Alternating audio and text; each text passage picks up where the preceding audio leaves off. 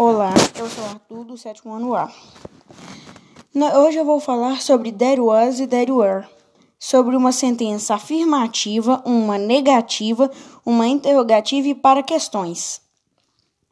A palavra there was é para o singular de mine, your, his, hers e its.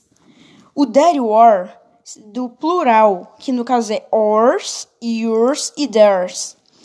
Em uma sentença afirmativa, ele ficaria como there mais was ou were mais um complemento. Um exemplo desse tipo é There was a beautiful old building there.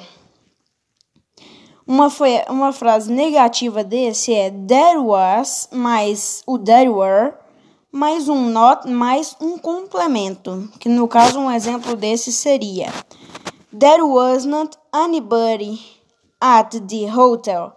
It was too silent. Uma forma interrogativa dessas seria was ou were mais o there mais um complemento mais um ponto de interrogação, que no caso seria uma frase desses dois tipos seria Was there a pool at the hotel. There were a lot of suitcases. E, do, e para questões é we word mais um known mais o was ou were mais o there mais um complemento mais o ponto de interrogação, que no caso seria dessas duas é, dessas duas palavras, vamos se dizer. What was there in your bedroom?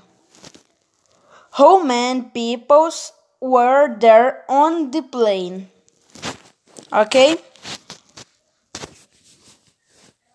Adeus para vocês. Na próxima tem mais, ok?